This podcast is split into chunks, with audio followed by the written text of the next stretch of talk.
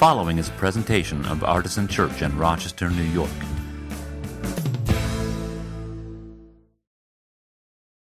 Last week was uh, Trinity Sunday, and I found myself faced with the dilemma as I prepared my sermon.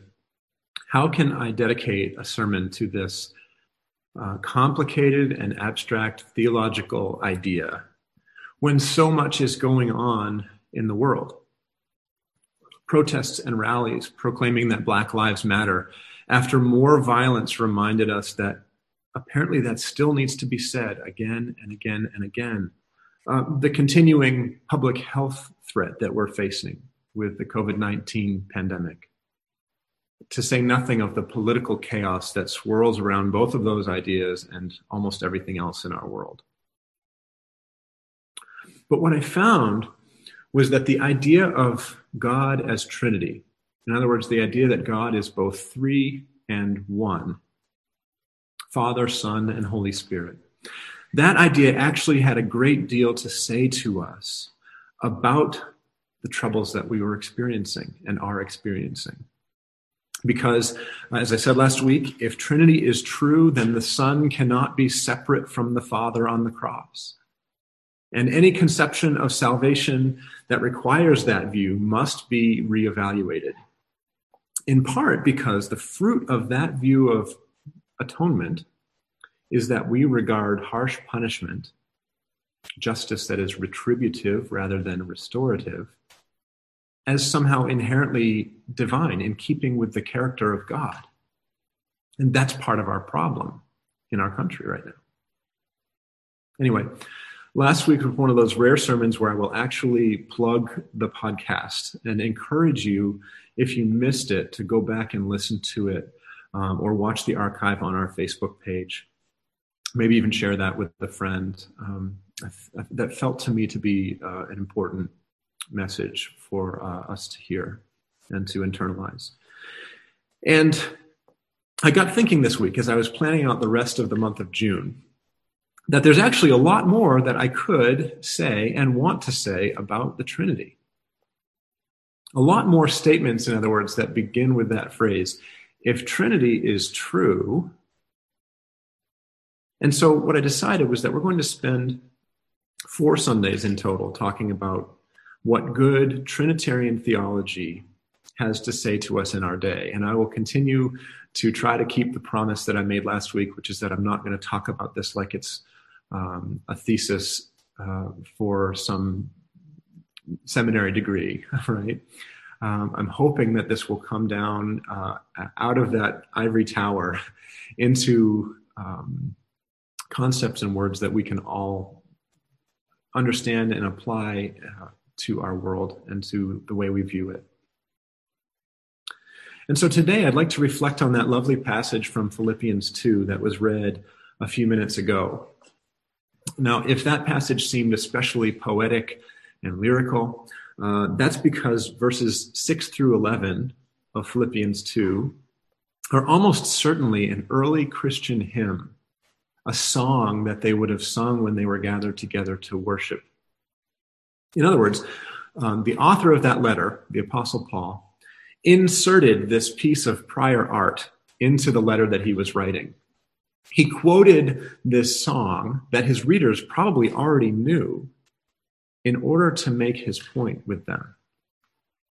So, anyway, I want to zero in on the first couple of lines from that song.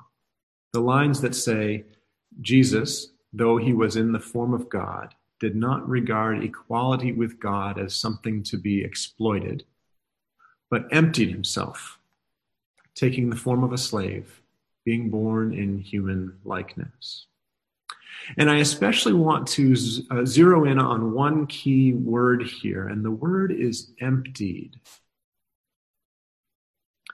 Paul says that Jesus, though he had all the power of the God of the universe, did not save the world by exercising that power. Rather, he saved the world by humbling himself, by dying, by emptying himself. And for Paul, that is not just an inspirational idea. It's not something he's going to embroider on a doily or spray paint on a brick wall. Right? For Paul, that is uh, the mindset for an entire religion. He says right before this part, let the same mind be in you that was in Christ Jesus. Now, of course, I agree with this. This, this concept of selflessness, of sacrificial love, of laying down your life for others, even your enemies. These are the marks of the followers of the way. This is what identifies Christian behavior.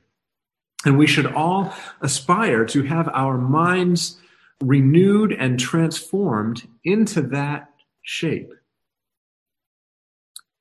But the thing is, you don't need a trinity for that. So now we get to the part where I say, if Trinity is true. Because many Christian people, if not most Christian people, probably read that verse in Philippians chapter 2 that says Jesus emptied himself and became human, and they think two things. First, that somehow Jesus ceased to be God. And second, that humanness, being human, is some kind of inherently low state. But here, here it comes. Here comes the catchphrase. If Trinity is true, then neither of those other things can be true. Let's take the second statement first because I can say it fairly quickly uh, and I want to focus a little more on the first part. But if Trinity is true, then all the fullness of God dwelled in Jesus the human. Paul says those very words somewhere else. And so, because of that, you can never say that any human being is anything less than a vessel that is capable of containing God's being. And that means you, you ought to have a very high view of what it means to be human. And that goes for you, yourself, goes for me. It goes for the best person you know, and as much as you and I might not like it, it goes for the worst people we know as well. That is the high calling of being human.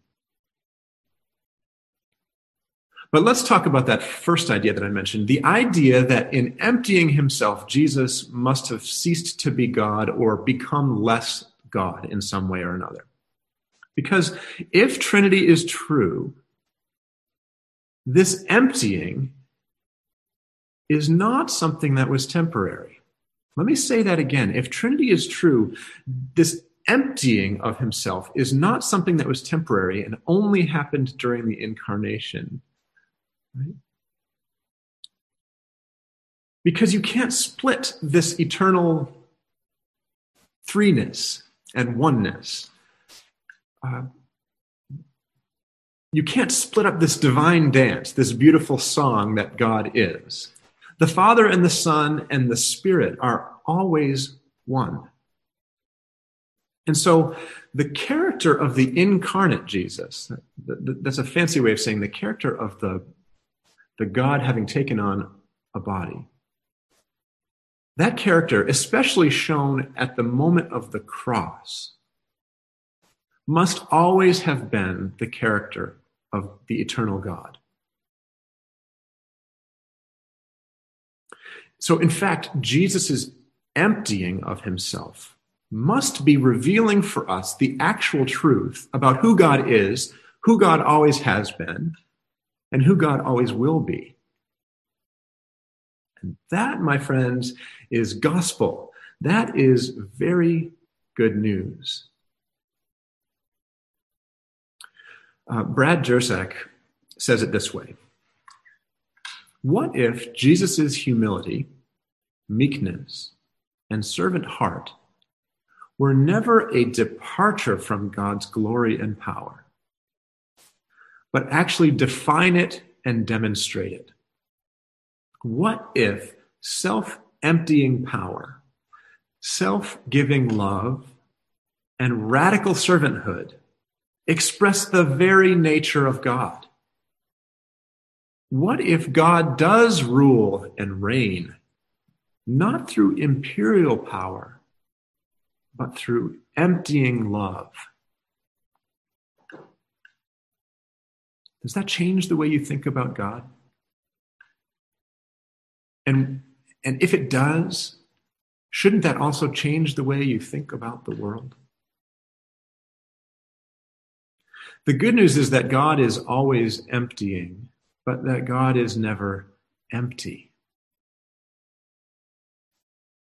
God's nature is one of constant pouring out of the self. There are beautiful conceptions of this that probably are too complicated for me to try to convey in a quick sermon that you can listen to and watch over Zoom or Facebook. But the idea that at creation, the, the triune God is pouring God's self out, breathing life into all life. It's quite a remarkable idea that the act of creation itself is an act of God emptying. And yet, at the end of the creation stories, the Creator is not empty. God continued to walk with the people that God had made, these divine image bearers.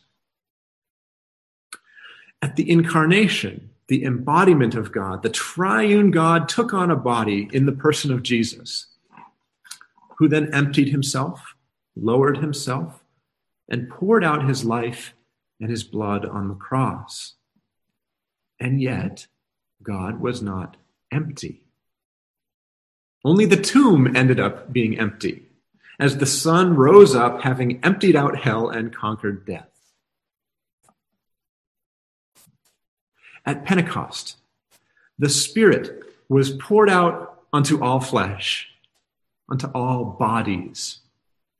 This time it wasn't just the one body, the body of Jesus, that was filled with God's Spirit, but all of those bodies. And yet God was still not empty.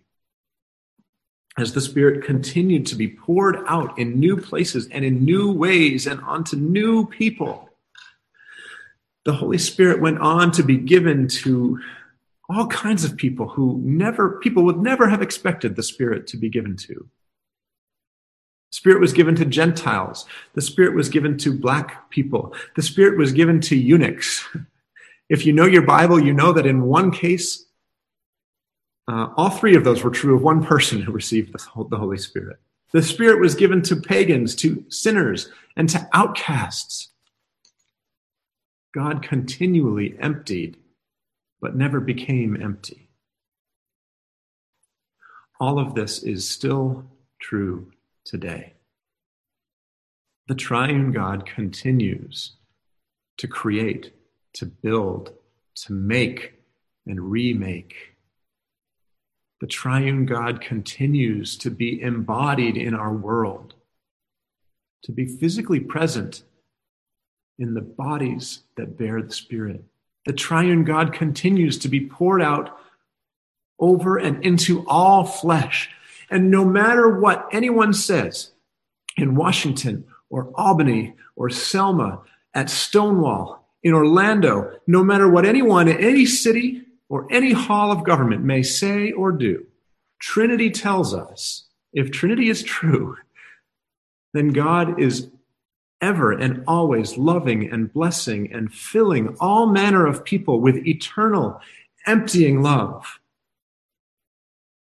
If Trinity is true, then God is being poured out and emptied into black lives. God is poured out and emptied into trans lives. God is poured out and emptied into disabled lives. All of those who society rejects are lifted up and welcomed home in the triune God. Celebrated and whole, despite the worst of what the world says. There's nothing that can ever stop God from emptying God's self into our world because God is always emptying, but God is never empty. God is always emptying, but God is never empty.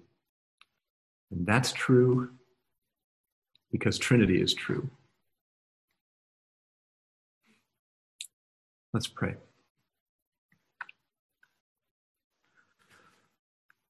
Almighty God, we pray that we may somehow come to know you, to know your nature and your character a little bit better today than we did yesterday, a little bit better tomorrow than we do today. We pray that this knowledge of your character and your nature will change our view of the world, will change the way we think about ourselves, will change the way we think about our friends, will change the way we think about our enemies and everyone in between. May we each receive the fullness of the divine being in our lives, in our world.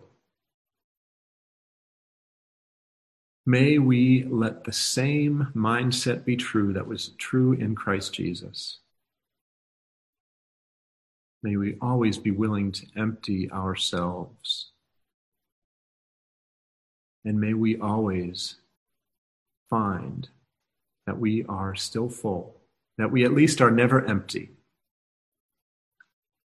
because you are always emptying yourself, and you are never empty. We pray all this in the name of God, Father, Son, and Holy Spirit, one God, now and forever. Amen.